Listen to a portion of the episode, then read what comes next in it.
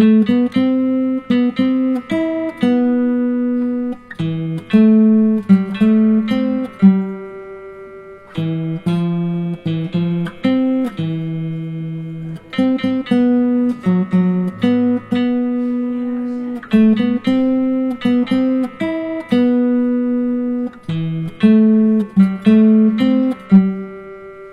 今天教给大家的这首曲子是非常有名的《天空之城》。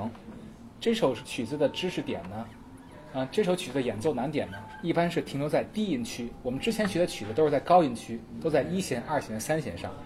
这首曲子我们演奏停留在四弦与五弦上。我们可以选用像食指与中指轮拨，也可以选用大拇指与食指来轮拨。我个人喜欢用大拇指来独奏，我个人喜欢用大拇指与食指来弹。嗯，它的难点呢就是这个两个地方，三弦的九品与四弦的九品两个音是相邻的。对于初学者来说，有可能手会跟不上来，所以我们建议要慢速去练习，或者也可以采用一些他指，像这样，或者采用换指。